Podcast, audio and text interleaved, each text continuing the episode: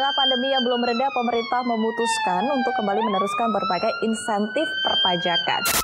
Tambahan confidence yang diperlukan selain dari insentif PPNBM, uh, eh, insentif PPN ditanggung pemerintah. Penerimaan pajak menggambarkan bahwa kondisi ekonomi di sektor real mengalami tekanan. Welcome to Puspa Potex, podcastnya anak pajak. Assalamualaikum warahmatullahi wabarakatuh. Selamat datang di Puspa Potex, podcastnya Anak Pajak. Pada kesempatan kali ini, kita akan berbincang santai dengan topik wajib pajak bendahara. Apa sih spesialnya? Uh, pada kesempatan kali ini, saya Sri Murwani Puspasari akan ditemani oleh rekan saya, Mas Fikri. Halo Mas Fikri. Halo Mbak. Apa kabar? Baik Mbak. Perkenalan juga aku Fikri Haris. Aku bakal nemenin Mbak Sari untuk mewawancara narasumber di Puspa Potex episode kedua ini. Mungkin daripada nah. berlama-lama kita langsung kenalan aja nggak sih Mbak sama narasumber yang udah keren banget ini? Bener banget Fikri. Ayo kita langsung sambut aja narasumber kita yang super spesial pada kesempatan kali ini, yaitu Mas Riki. Hai Mas Riki. Halo, selamat sore Mbak Sari, Mas Fikri. Oke, selamat, selamat sore. sore. Apa, Apa kabar, Mas Riki? Oh, kita Alhamdulillah sehat, sehat. Mbak Sari, Mas Fikri gimana kabarnya? Alhamdulillah. Alhamdulillah. Oke, mungkin sebelum kita masuk ke wawancaranya, Mas, mungkin karena pendengarnya pasti pada kepo ini siapa sih Mas Riki ini? Mungkin Mas Riki bisa perkenalan singkat nggak sih, Mas? Oke, boleh boleh. Uh, Oke, okay. buat teman-teman perkenalkan nama saya Riki Ahmad Ramadan, biasa dipanggil Riki. Saya uh, definitif dari pertama kali hingga sekarang di KPP Pratama Jakarta saat ini menjabat sebagai bendara di kantor ini. Oke, mungkin kita bisa langsung lanjut aja ya Mas Fikri ya kita udah nggak sabar nih mau nanya-nanyain Mas Riki terkait uh, pajak bendahara nih. uh, mungkin kita mulai aja ya. Iya. Boleh silakan Mbak Sari, silakan. Uh, kalau boleh tahu nih Mas Riki, kalau sebagai bendaharawan tuh dasar hukumnya sebagai pemungut pajak apa ya? Sebenarnya kalau misalnya kita berbicara uh, lagi terkait dasar hukum sebagai bendahara pengeluaran sebagai pemungut pajak itu kita tidak bisa terlepas dari undang-undang, Mbak. Jadi undang-undang sebagaimana eh, undang-undang yang ditetapkan di Indonesia bahwa di Undang-Undang KUP itu juga sudah menyebutkan bahwa bendahara merupakan salah satu wajib pajak ya seperti itu ya. Nah kemudian di Undang-Undang uh, Pajak Penghasilan di situ juga disebutkan bahwa uh, bendahara pengeluaran itu juga diberikan amanah oleh undang-undang sebagai pemungut pajak yaitu pemungut PPH di mana PPH yang bisa kita ketahui bahwa PPH itu bisa PPH 21, kemudian 22, 23, 24, kemudian 4 ayat 2 dan PPH pasal 15. Nah, kalau untuk uh, terkait pembayaran PPH 21 kan PPH 21 itu banyak banget ya Mbak jenisnya ada PPH terkait uh, mungkin dari pekerjaan bebas atau segala macam. Nah, kalau misalnya khusus untuk bendara pengeluaran itu hanya terkait pembayaran kepada PNS atau maupun itu PPNPN ya kalau di sini disebutnya. Nah kemudian di Undang-Undang PPN juga uh, diatur seperti itu ya bahwa bendara pengeluaran juga uh, harus melakukan pemungutan pajak pertambahan nilai dan atau PPNBM. Nah, kalau untuk uh, peraturan teknis, uh, kita juga bisa didasarkan di PMK nomor 231 tahun 2019 bahwa di situ juga uh, ada kewajiban pemungutan yang harus dilakukan oleh bendara pengeluaran sebagai uh, pembayar dalam rangka pengeluaran belanja negara. Dan kemudian kalau untuk terkait PPN juga di KMK tahun 5 eh nomor 563 tahun 2003 itu juga diatur bahwa uh, bendara pengeluaran ditunjuk sebagai pemungut BPN seperti itu Mbak Mas. Oke siap. Terima kasih nih Mas penjelasannya langsung ke dasar hukumnya dan definisinya satu persatu dan ya sangat jelas sekali. Mungkin semoga pendengar makin kepo nih. Udah mulai kepo banget apa sih wajib pajak bendahara. Dan aku juga penasaran banget nih Mas. Karena kan di KPP itu ada daftar-daftar wajib pajak yang dibedakan untuk uh, uh, wajib pajak badan, wajib pajak orang pribadi dan wajib pajak bendahara gitu mas dibedakan kayak gitu ya mas nah kira-kira apa sih yang membedakan wajib pajak bendahara dengan wajib pajak lainnya mas di KPP oke okay, so. jadi kembali lagi ya seperti uh, pertanyaan Mbak Sari dan Mas Vicky yang nomor pertama tadi bahwa sebenarnya bendahara pengeluaran itu diberikan tanggung jawab gitu ya. Uh, kita uh, bicaranya terkait tanggung jawab untuk memungut pajak, baik itu pajak PPH maupun PPN atau PPNBM dalam rangka uh, pembayaran belanja negara. Jadi uh, wewenang itu yang membedakan antara wajib pajak bendahara kemudian wajib pajak yang lain bahwa penunjukan bendahara pengeluaran sebagai pemungut pajak dalam rangka belanja negara ini sudah diatur secara uh, rinci dan secara kompleks gitu ya di undang-undang maupun aturan-aturan uh, turunannya baik itu PMK maupun KMK atau Perdibjen. Nah kemudian terkait uh, tata cara pemotongan dan pemungutannya mas, jadi di bendara pengeluaran itu tuh agak sedikit berbeda ya mas ya. Kalau misalnya kita bicara terkait pembayaran pajak mungkin kalau misalnya misalnya kita contohkan PPN ya mas PPN atau PPNBM nah PPN atau PPNBM itu mungkin ada saat-saat terutang uh, pajaknya ya mungkin kalau misalnya kita uh, terjadi penyerahan BKP gitu ya penyerahan BKP kan uh, terutang pada saat uh, terutangnya PPN itu pada saat BKP tersebut itu diserahkan kepada pembeli gitu ya. Kalau misalnya kita di bendara pemerintah itu agak berbeda. Jadi terutangnya PPN itu pada saat pembayaran semua pajak yang dibayarkan atau semua uh, tagihan yang dibayarkan kepada rekanan itu terutang pajak ketika saat pembayaran uh, tagihan tersebut.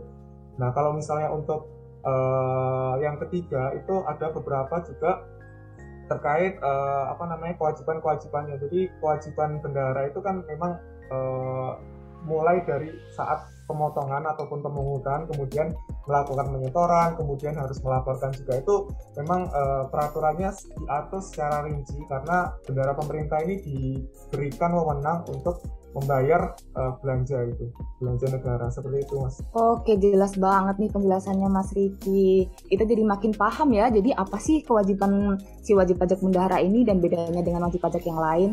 Uh, tapi Mas ngomong-ngomong tentang unit instansi pemerintah nih, kalau misalnya didirikan instansi atau organisasi baru pemerintahan, nah itu gimana cara agar bendaharawannya itu bisa terdaftar sebagai pemungut pajak?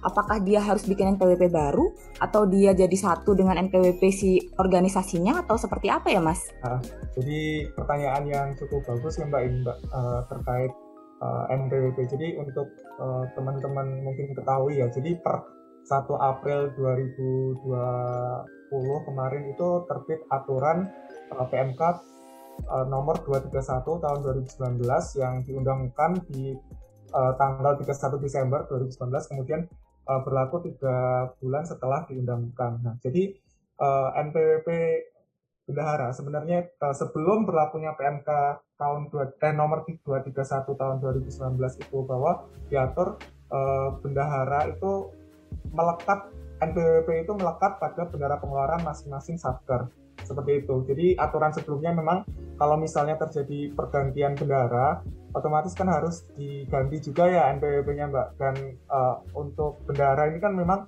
uh, apa namanya sangat dinamis gitu pergantian jabatan di bendara karena ya memang itu uh, mutasi dan promosi itu tidak bisa dilepaskan seperti itu ya. Nah, mulai berlakunya PMK 231 tahun 2019 itu diatur bahwa per 1 April 2021 eh, per 1 April tahun 2020 itu bahwa NPWP itu tidak lagi melekat kepada jabatan bendahara, tetapi melekat kepada instansi pemerintahnya. Jadi misalnya gini, kalau misalnya di kantor uh, saya, saya kan uh, saat ini menjadi bendahara ya Mbak Mas.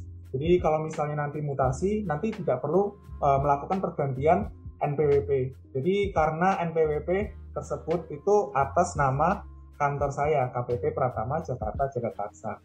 Nah, bagi uh, apa namanya instansi pemerintah yang mungkin baru gitu ya Mbak, uh, ada mungkin ada peraturan uh, yang me membuat uh, ada instansi pemerintah baru itu ya memang harus dilakukan pendaftaran seperti itu.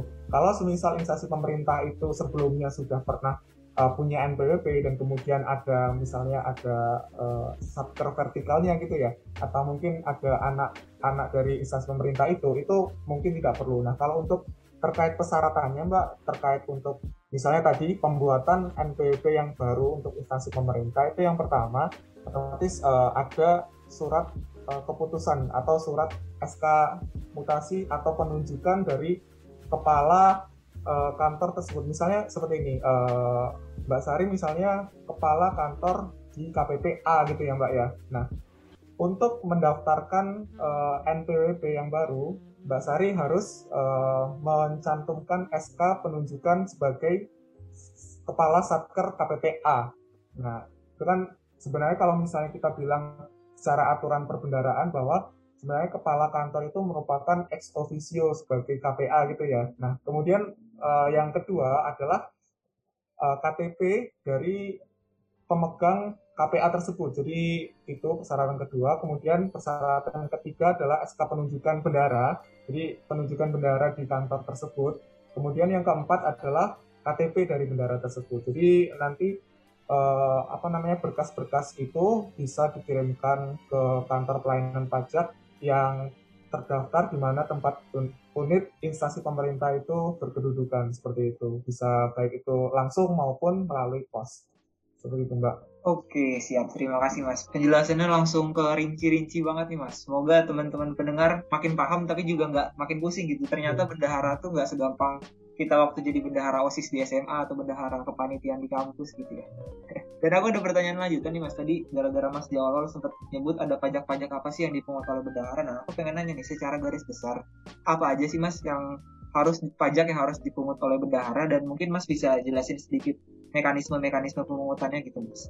Jadi kalau misalnya kita bicara ya mas secara umum uh, pajak semua jenis pajak itu kan pada dasarnya uh, di bendara pengeluaran diberikan wewenang atau tanggung jawab untuk memungut uh, pajak ya. Nah kalau misalnya untuk disebutkan satu persatu terkait pajaknya, yang pertama pasti PPh pasal 21 ya, pajak penghasilan pasal 21 terkait pembayaran uh, gaji, tunjangan, kinerja maupun honorarium yang ada di uh, pengelolaan bendara pengeluaran kantor tersebut gitu.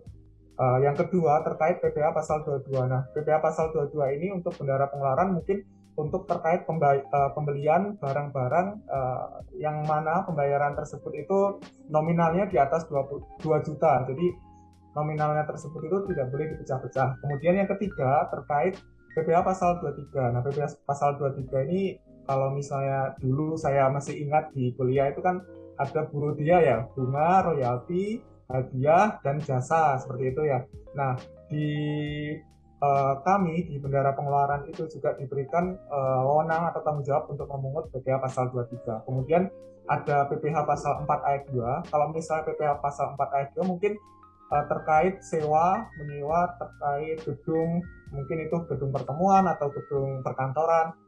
Nah, kemudian selanjutnya ada PPh pasal uh, eh, 26. Nah, di sini 26 ini mungkin kalau misalnya saya belum pernah uh, melakukan pemungutan PPh pasal 26 karena memang tidak ada transaksi dengan subjek pajak luar negeri atau wajib pajak luar negeri.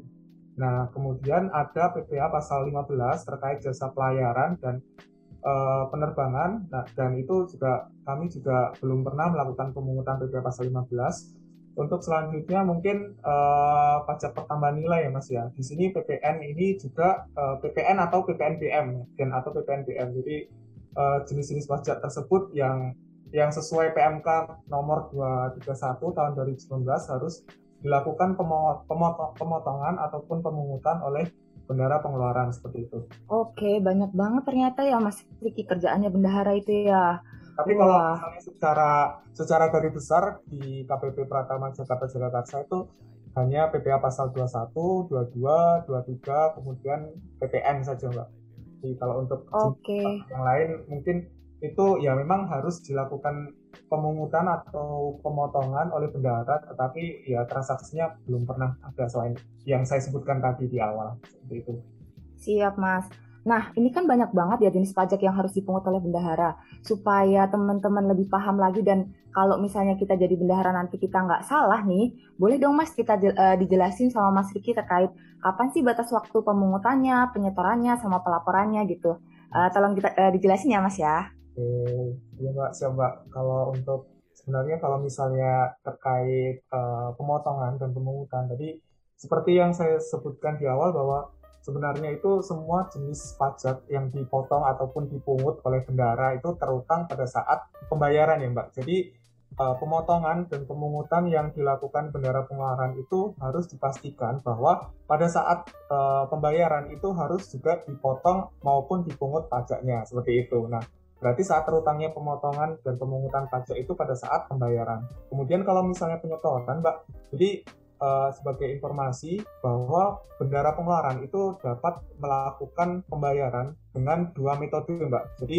metodenya yang pertama uh, melalui UP atau petty cash bendara. Jadi uang persediaan ini merupakan uang yang dikelola bendara pengeluaran sehubungan dengan belanjaan uh, negara negara dan otomatis ini uh, harus di apa namanya harus disetujui oleh PPK juga terkait UP ini. Nah kemudian yang kedua itu terkait uh, pembayaran dengan mekanisme LS atau langsung.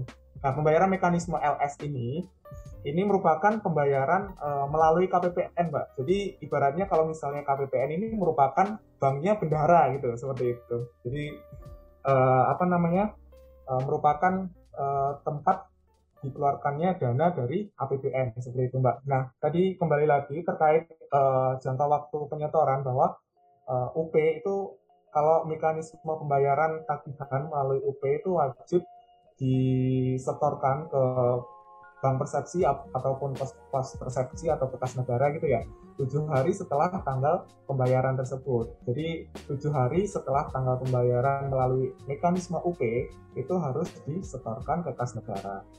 Nah kalau untuk uh, mekanisme pembayaran melalui langsung atau KPPN tadi itu pada hari yang sama mbak. Jadi untuk semua jenis pajak yang dipotong ataupun dipungut itu harus disetorkan uh, tujuh hari setelah tanggal kemudian pelaporan SPT masa PPN.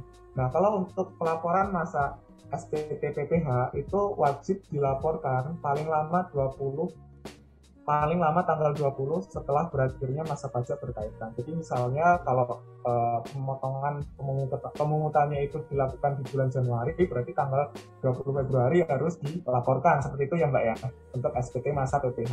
Kemudian untuk SPT masa PPN atau dan atau PPNBM itu harus dilaporkan paling lama akhir bulan berikutnya.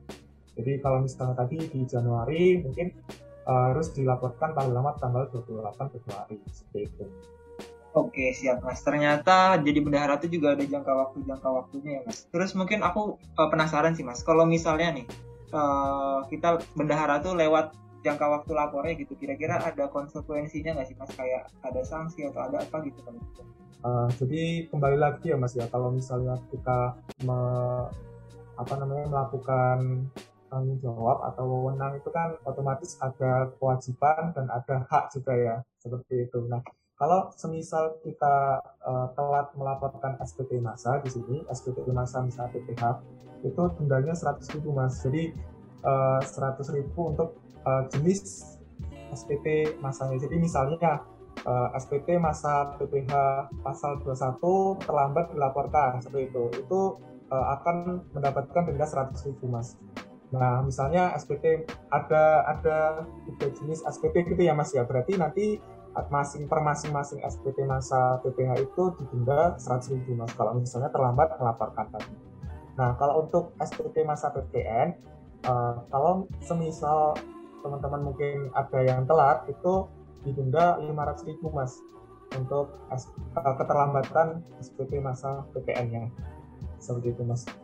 Oke siap, terima kasih. Berarti uh, bendahara itu juga harus disiplin gitu ya mas, nggak boleh betul, karena sanksinya juga lumayan juga tuh seratus ribu per Ya betul. Jadi uh, harus taat kepada peraturan di bidang konstitusi negara, juga harus taat di bidang perpajakan mas seperti itu. Oke siap, benar banget sih mas. Nah terus aku juga penasaran nih mas, kan DJP itu nggak nggak bisa lepas dari transformasinya yang terus berkembang mengikuti sekarang ada transformasi digital yang makin makin berkembang gitu kan. Kira-kira uh, bagaimana sih Mas pada era digital sekarang ini seperti aplikasi apa aja yang menunjang pemenuhan kewajiban perpajakan dari bendaharawan itu?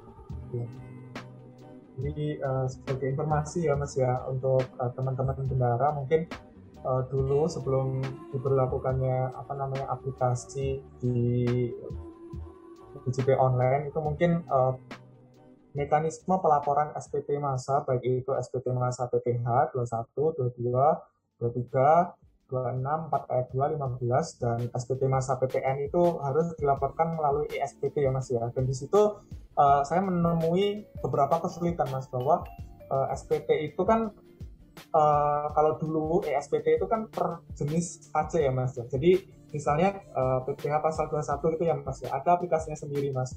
Nah PPh pasal 22 ada aplikasinya sendiri. Kemudian 23 juga ada aplikasinya sendiri. PPN juga ada aplikasinya sendiri. Jadi mungkin dulu sebelum reformasi uh, terkait uh, pengisian SPT itu saya mengalami kesulitan karena ya memang harus hafal uh, aplikasi-aplikasinya tersebut. Jadi aplikasi untuk penginputannya kan otomatis uh, inputnya per jenis pajak ya Mas ya. Nah, kemudian uh, per September tahun 2021 kemarin itu ada beberapa uh, aturan uh, atau ya maksudnya perubahan menjadi perubahan yang lebih baik itu bahwa uh, per bulan September kemarin itu ada e-bupot. Jadi e-bupot ini khusus untuk uh, e-bupot untuk instansi pemerintah untuk melaporkan jenis PPh-nya. Jadi di sini di aplikasi Eduport unifikasi pemerintah ini uh, semua jenis PPH itu dijadikan satu kecuali PPH 21 ya Mas ya. Jadi uh, di Eduport unifikasi ini uh, PPH pasal 22, kemudian PPH pasal 23, PPH pasal 26 dan 4 ayat 2 itu dijadikan satu uh, namanya unifikasi SPT unifikasi. Kemudian untuk SPT masa PPN itu juga uh, termasuk di SPT unifikasi ini.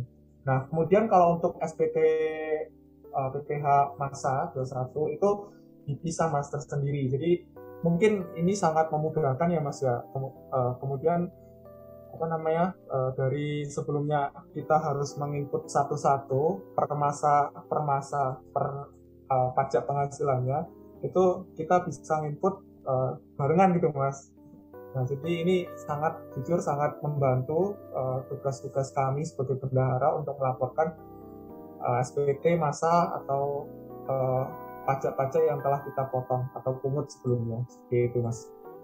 Oke, terima kasih banyak penjelasannya Mas Vicky. Jadi ibu ibu buat instansi pemerintah ini sangat membantu dari tugas bendahara ya Mas ya. Betul. Uh, Oke, ini yang terakhir nih Mas uh, kalau misalnya podcast ini didengerin sama bendaharawan-bendaharawan yang lain nih, uh, Mas Riki mau menyampaikan apa sih buat teman-teman bendaharawannya? Mungkin ada pesan ajakan atau himbauan apa terkait kewajiban perpajakan bendahara ini? Boleh Mas disampaikan? Uh, terima kasih Mbak Sari atas kesempatannya. Mungkin uh, simpel saja ya yang ingin saya sampaikan terkait uh, apa namanya pesan-pesan yang uh, disampaikan ke bendahara pengeluaran seperti itu ya Mbak ya. Nah, uh, sebenarnya simpel ya mbak. Uh, jadi saya pengennya karena bendara pengeluaran itu diberikan tanggung jawab yang begitu besar gitu ya se seperti yang diatur di undang-undang perpajakan maupun aturan turunannya bahwa uh, ayo bapak ibu sekalian bendara pengeluaran jangan lupa untuk melakukan pemotongan ataupun pemungutan pada saat uh, pembayaran dilakukan ke rekanan rekanan kita semua. Jadi Uh, jangan lupa untuk memotong atau memungut dan pastikan bahwa persyaratan-persyaratan yang dilampirkan oleh rekanan tersebut itu sudah lengkap dan jelas seperti itu ya Bapak Ibu.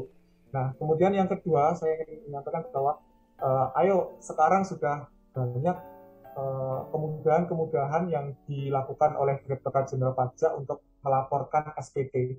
Banyak sekali kemudahan-kemudahan kemudahan-kemudahan itu yang mempercepat tugas kita sebagai bendahara, kemudian sangat meringkas juga ya dari proses bisnis kita untuk pelaporan pajaknya.